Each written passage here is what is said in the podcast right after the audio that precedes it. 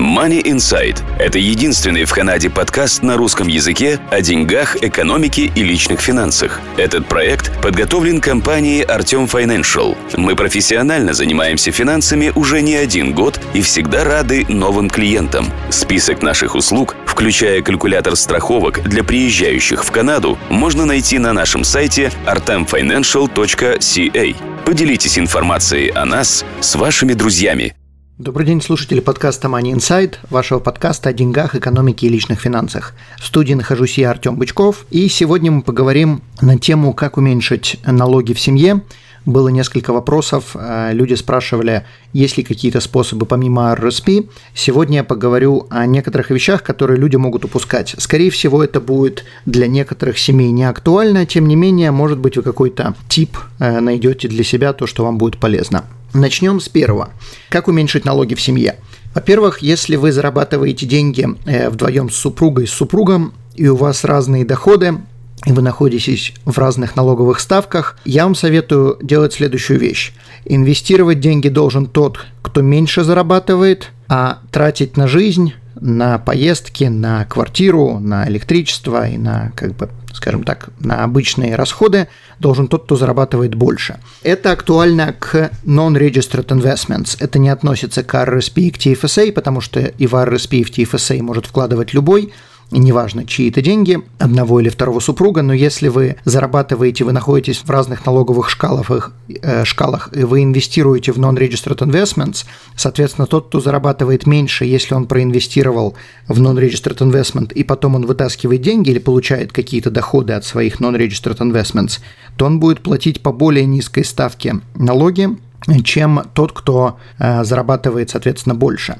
Это относится только если у вас разные налоговые шкалы. Причем неважно, неважно какая у вас зарплата, у вас зарплаты могут быть разные, но э, также должны быть разные налоговые шкалы. Это первый тип. То есть инвестирует, кто зарабатывает меньше, тратит на жизнь тот, кто зарабатывает больше. Следующий тип. Если вы получаете детские деньги от государства, child benefits, то, что называется, во-первых, они не налогооблагаемые, с приходом к власти трудом это было изменено, и они стали не налогооблагаемые, раньше они были налогооблагаемые. Также, если вы инвестируете эти деньги in trust for the name of the child, то есть от имени ребенка, то все доходы, которые вы зарабатываете на эти деньги, они будут относиться к ребенку, и как бы ребенок должен платить налоги. Но если ребенок зарабатывает на 2020 год меньше 13 тысяч, то, соответственно, никаких налогов не надо, и по большому счету, можно сказать, и декларации никакие заполнять не надо для этого. Но счет должен быть открыт trust, то бишь от как бы имени ребенка, и вы можете инвестировать только деньги, которые вам государство дает на ребенка. Вы не можете положить сверх. Вы можете положить меньше, но не сверх. Эти деньги должны быть in non-registered account. То есть многие инвестиционные компании, многие банки позволяют открыть счета Intrust, то есть Intrust for Вася, или там Intrust for Петя, или Intrust for имя ребенка. И деньги, которые вы там зарабатываете, э, дивиденды, интерес или capital gain в будущем, когда продаете инвестиции, это все будет относиться к ребенку. Э, смысл заключается в том, что деньги, которые дает государство, хотя оно дает их вам, оно дает их для ребенка. И поэтому эти деньги ребенок может инвестировать, но ребенок сам до 18 лет не может их инвестировать, поэтому открывается счет, который называется Intrust. Следующее.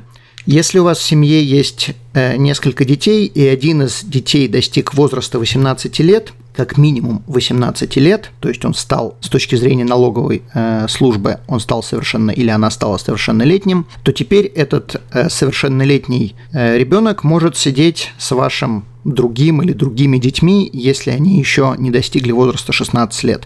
И в таком случае вы можете платить этому ребенку за babysitting и списывать это как child care expenses.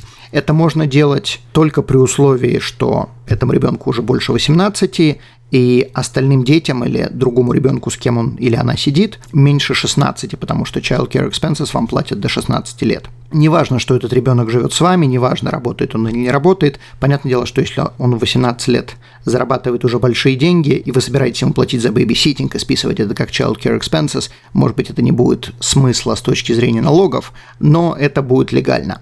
Напоминаю, что child care expenses можно списывать, если вы вдвоем с супругом работаете или учитесь, или если вы одни, то есть один родитель в семье, если вы работаете или учитесь. В таком случае можно списывать child care expenses. Если один из супругов сидит дома и не работает и не учится, то списывать child care expenses нельзя вне зависимости, есть у вас дети старше 18 или нету. Также напомню, не все об этом, может, даже знают, если вы оба с супругом студенты, то child care expenses вы можете списывать больше, чем обычная семья, в которой только один учится или оба работают. Следующая вещь. Child care expenses можно списывать суммарно. Например, у вас в семье двое детей, как пример, скажем, одному 3 года, другому 10 лет. На того ребенка, которому три года вам дается 8 тысяч как child care expenses, на ребенка, которому 10 лет дается 5 тысяч child care expenses. То есть можно списать до 8 тысяч и до 5 тысяч. Поскольку у вас двое детей, то налоговая не смотрит, сколько вы потратили на каждого ребенка. Они смотрят суммарно. Вам суммарно дано 8 плюс 5, и того 13 тысяч. То есть если у вас на одного ребенка нету child care expenses, а на второго есть 13 тысяч, то вы имеете право списать все эти 13 тысяч, хотя как бы на него давалось или 8, или 5, в зависимости от его возраста. Но налоговая просто смотрит, сколько у вас детей, и, соответственно, вот такой у вас будет лимит в соответствии с их возрастом. А, обратите на это внимание, потому что многие думают, что если на ребенка дают 8 тысяч child care expenses, а на другого дают 5 тысяч child care expenses, мы не можем списать больше 8 тысяч. Нет, неправильно, вы можете списать, потому что дают вам их суммарно. Следующая вещь – это две формы, про которые люди часто забывают. Это форма TD1 и или Т1213. Эти формы не обязательно заполнять, и большинство людей их и не заполняет. Эти формы не уменьшают ваши налоги, но что они дают, это возможность не переплачивать налоги и не ждать возвратов, когда э, наступает э, следующий год с налоговым периодом. В форме TD1 как бы их можно использовать для разных вещей, можете их скачать и посмотреть, может быть какая-то еще из вещей подойдет к вам, но самые популярные вещи в этих двух формах, форма TD1, она есть как и федеральная, так и провинциальная, то есть TD1, например, Альберта, TD1 Манитоба и TD1 Federal. В этой форме, если один из супругов не работает или учится и вообще нет никаких доходов или доход очень, скажем, такой небольшой, до 13 тысяч, то вы можете заполнить эту форму, подать ее в свой Human Resources при условии, что вы работник, и с вас будут снимать меньше налогов за счет того, что ваш второй супруг не работает или является студентом, то есть у него нет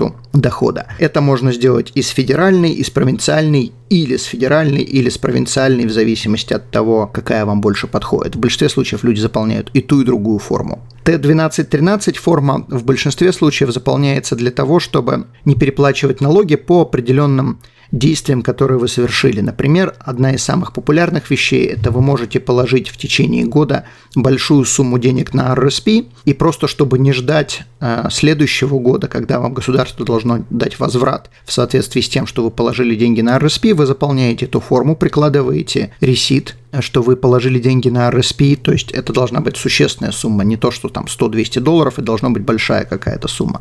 То есть нет э, определения сколько, но за 100-200 долларов я бы эту форму даже не заполнял. Э, соответственно, вы прикладываете ресит RSP, посылаете ее в CRA и форму ресит. CRA дают добро, что да, действительно мы получили, мы согласны. Вы отдаете это письмо своему Human Resources при условии, что вы работник, и с вас снимают уже меньше налогов с учетом того, что вы положили на RSP эту сумму. Э, замечу, если вы являетесь работником, и у вас есть на работе группа RSP, то когда вам начисляют зарплату, то работодатель знает, сколько вы положили на RSP, и, соответственно, он с вас берет меньше налогов. Но когда вы сами положили деньги на RSP, пошли в какой-то банк и просто забросили туда большую сумму денег, ваш работодатель не только не знает, но даже если он и знает, он не имеет права с вас брать меньше налогов без разрешения CRA. И вот эта форма позволяет дать разрешение, что да, действительно, вы не должны платить так много, забирайте меньше. То есть обратите на эти формы внимание. Если вы не знаете, как заполнять, обратитесь к своему бухгалтеру, вам поможет бухгалтер. Там также есть другие условия, при которых можно заполнить эти формы, но вот эти вот как бы самые популярные. Напоминаю, если у вас есть дети, им старше 18 лет, и они старше 18 лет, то э, желательно заполнять налоговую декларацию, хотя бы по той простой причине, что даже если у детей нет дохода, то все равно им положен GST Tax Credit. Это небольшая сумма, которую им будут платить поквартально, но тем не менее, если они не заполнили налоговую, то эту сумму они не получат. Если заполнили и указали доход 0, то им причитается этот GST Tax Credit. Следующая вещь – это medical expenses. К medical expenses относится очень много вещей, которые можно найти на сайте CRA. Формула там очень мудреная. Значит, как это считается? Берутся две цифры, или же на 2020 год 2397 долларов, или же 3% от дохода супруга с наименьшим доходом. Если в семье один человек, один взрослый, то, соответственно, тогда дохода этого человека. 3% от дохода этого человека. Как пример, берем 2397 или же 3% от дохода наименьшего супруга, предположим, один зарабатывает 100, другой зарабатывает 10 тысяч.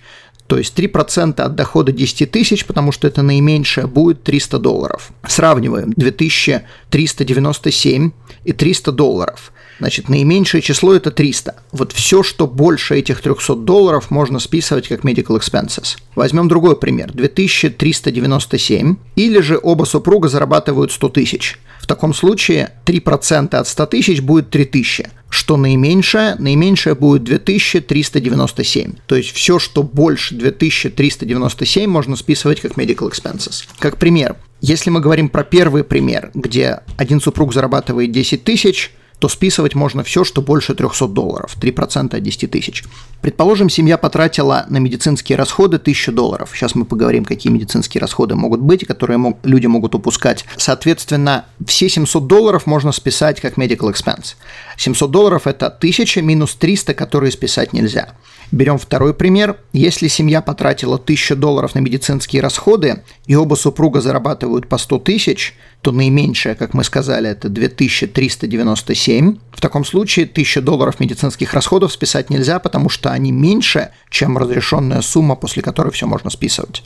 Если же медицинских расходов было 5000, тогда можно списать 5000 минус 2397, вот сколько получается, вот эту сумму можно списать как медицинские расходы. Значит, к медицинским расходам часто люди упускают этот момент, относится travel insurance, если вы покупаете, вы куда-то путешествуете э, на Гавайи, в Мексику, там неважно что, вы купили страховку travel insurance, она подпадает под medical expenses. Также, если вы э, на работе платите или сами купили страховку, которая называется health and dental, или health, или dental, по отдельности не имеет значения, или же это вместе в одном флаконе идет, это тоже подпадает под medical expenses. Замечу, только если вы сами за это платили. Если ваш работодатель за это платил, то вы не можете это списывать, потому что это вы получили бесплатно. Но если вы сами купили, или частично вы платите, то это подпадает под medical expenses. Также, если у вас есть, даже если вам работодатель дал эту страховку, и вы частично заплатили за медицинские расходы сами, то есть у, вас был deductible, и вы сами что-то платили за зубы, за какие-то лекарства, может быть, какие-то операции, в таком случае вот этот вот deductible, который вы платили, он подпадает под medical expenses. Замечу, что medical expenses считается не календарный год с января по декабрь, а любые 12 последовательных месяцев. То есть, если у вас основные expenses были, предположим, с марта по конец февраля, то вот вы выбираете 12 месяцев 1 марта, конец февраля следующего года. То есть вот эти вот будут у вас 12 календарных, не календарных, а 12 месяцев подряд. Скорее всего, вам бухгалтер про это скажет, но просто имейте в виду, не всегда бухгалтер знает, что вы летали и покупали travel insurance, или у вас были deductible на какие-то э, вещи. Чаще всего это зубы, которые стоят очень недешево. Это все можно скомбинировать. Вот эта сумма, про которую я говорил, 2397, это на семью, неважно, сколько у вас членов семьи, это суммарно, и неважно, кто потратил деньги на медицину, на одного ребенка вы потратили или все 10 членов семьи потратили на разные вещи, и суммарно получилось medical expenses, вот такая вот сумма. Если у вас есть дедушки, бабушки здесь или какие-то родственники, которые не работают, но они в легальном статусе, то есть у них есть пиар-карточка, или же разрешение на работу, то есть они имеют право работать, то они могут сидеть с вашими детьми, и вы можете платить им child care expenses. То же самое, как мы говорили до этого по поводу 18-летнего ребенка, то же самое можно делать э, с родственниками, которые легально могут здесь работать. Они могут жить с вами, они могут не жить с вами, но Многие люди это упускают, этот момент, потому что родственники, предположим, бабушки, дедушки, которых мы даже спонсируем, они зарабатывают из-за границы какую-то небольшую пенсию, получают, и никакого дохода у них здесь нету. В то же самое время оба родителя работают как папы Карлы, э, зарабатывают деньги, делают все, что можно, чтобы принести как можно денег в семью. Дети сидят дома, бабушки, те же самые бабушки, дедушки с этими детьми занимаются, но тем не менее по какой-то непонятной причине, подозреваю, что причина всегда одна, люди об этом не знают, вы можете этим бабушкам, дедушкам платить. И, соответственно, они получают деньги от вас, вы это списываете как child care expenses, но в то же самое время для них это может быть вообще не налогооблагаемо, потому что до определенной суммы по федеральным налогам это около 13 тысяч, они не платят налогов. Эти 13 тысяч с годами через несколько лет будет 15 тысяч. Также, если бабушка, дедушка, они старше 65, у них есть age tax credit, то есть это еще дополнительный налоговый кредит, который уменьшает им налоги. То есть они могут зарабатывать даже больше, чем 15 тысяч суммарно со всех источников дохода, с тех же самых пенсий из-за границы или деньги от вас. Они могут зарабатывать и ничего не платить никаких налогов. А вы уменьшаете свои доходы child care expenses и, соответственно, будете платить меньше налогов. Но замечу, как в первом случае, я это не сказал, в первом случае, когда вы платите это своему ребенку, которому 18+, так и в данном случае вы действительно должны платить этим людям child care expenses. То есть они должны получать от вас деньги на свой счет. Э, желательно это делать с какой-то периодичностью, то есть не то, что вы там в декабре им заплатили 10 тысяч долларов и все, вот они это получили за год. Нет, то есть если они с вами, с вашими детьми сидят каждый, скажем, месяц, то вы им хотя бы там раз в месяц должны какие-то деньги платить, они вам должны выписывать инвойсы. Но если это речь идет о семье, я подозреваю, что инвойсы они вам выписывать не будут, хотя должны по закону, но тем не менее если же вы кому-то другому отдаете детей, то этот человек должен, для того, чтобы вы могли списывать child care expenses, он вам должен выписать инвойс. Но вы должны им переводить деньги. Один из самых простых способов, вы открываете счет совместный с этим человеком и из банковского счета переводите со своего счета на общий счет с этим человеком, там, ту сумму, о которой вы говорились, там, 1000 долларов, 300 долларов, неважно сколько. То есть для налогового этого будет достаточно, что вы действительно, вы, они с вашими детьми сидели, вы совершили действие, деньги переведены, все отлично, замечательно. Если же человек 60 или 65, в зависимости от банка, то такому человеку вообще можете открыть банковский счет бесплатно, э, делать даже email трансфер, если вы хотите, чтобы уж это было точно, как бы, чтобы любой аудит это прошел, делаете им email трансфер, они получают деньги на счет, и все замечательно, чудесно, они получили, задекларировали, или не заплатили налоги, или заплатили очень мало, вы списали это как child care expense. Начиная с 2020 года у Канады будет Canada Training Benefit. Это налоговый кредит, который позволяет вам списывать до 5000 долларов на образование, если э, вы являетесь работником у своей компании или же наемным работником у кого-то. В год можно списывать до 250 долларов, на образование, но суммарно за жизнь можно будет списать до 5000. Замечу, это refundable tax credit – то бишь, даже если у вас нет дохода, но вы являетесь работником и числитесь, и вы пошли учиться, то вы все равно на 250 долларов, то есть 250 долларов налоговый кредит вам полагается, и вы получите налоги назад, вне зависимости, какой у вас был доход. То есть это очень важный момент, потому что refundable tax credit дает вам деньги вне зависимости, должны вы налоги или не должны государству, платили вы их или не платили. Главное, что выполняется действие, то есть если вы были работником. На данный момент относительно мало информации по поводу этого налогового кредита, то есть она, конечно, есть на сайте CRA, но не совсем понятно, будут ли оплачиваться учебники, или это именно надо записаться на учебу, и также непонятно, онлайн это учеба, надо ходить, ездить, то есть что вообще подпадает под понятие учебы. Но, тем не менее, имейте это в виду, дергайте за хвост своего бухгалтера и просто в будущем, если вы собираетесь учиться, повышать свою квалификацию, то есть этот кредит был специально сделан для того, чтобы люди повышали квалификацию и больше зарабатывали. Просто имейте в виду на эту тему. Значит, последний, последняя вещь, которую, о которой я сегодня хочу поговорить, это пропаганда правды. Э, начиная с этого года, я просто не знаю, как этот налоговый кредит еще назвать, есть налоговый кредит, который называется Digital News Subscription. Это налоговый кредит, который дается на то, что вы подписываетесь на определенные новостные каналы. Новостей там должно быть как минимум 50%, причем нету определенного списка газет или журналов, куда можно подписаться. В год вы будете получать до 500 долларов налоговых кредитов, если вы подпишетесь. Это суммарно на семью, это не на каждого. И, соответственно, если вы подписываетесь, вы читаете, ну, или подразумевается, что вы будете читать подобные новости, то пропаганда правды будет работать. И государство за это вам дает небольшую налоговую поблажку. Они это называют, э, чтобы развивать э, журнализм в Канаде, Я же это называю пропаганда правды, потому что для чего еще нужно э, людей заставлять подписываться на именно новостные каналы. То есть это не каналы, связанные, предположим, с вашей квалификацией, с вашей э, должностью, а это именно все, что относится к новостям, и новостей должно быть в этой газете, журнале как минимум 50%. Причем я пытался понять, какие же все-таки газеты туда относятся, но э, сегодня эта газета может быть в списке, завтра ее может и не быть, потому что она перестанет предоставлять те новости, которые хочет правительство. И, соответственно, такого списка просто нету. То есть, если вы подписались на что-то и сегодня вы получаете этот кредит, то в следующем году вы можете его не получать, потому что эта газета упала из списка и на нее больше это не распространяется. Вот такие небольшие налоговые поблажки, которые вы можете получать и которых люди могут не знать. Надеюсь, что это было полезно. Делитесь данными новостями, данными подкастами со своими друзьями. В следующих подкастах поговорим на тему, как уменьшать налоги для бизнеса. У меня есть несколько идей, которые, если у вас есть бизнес, помогут вам пользоваться деньгами бизнеса для себя или же просто платить меньше налогов а, в казну. Э, оставайтесь на связи и всего доброго, успехов в деньгах. До свидания.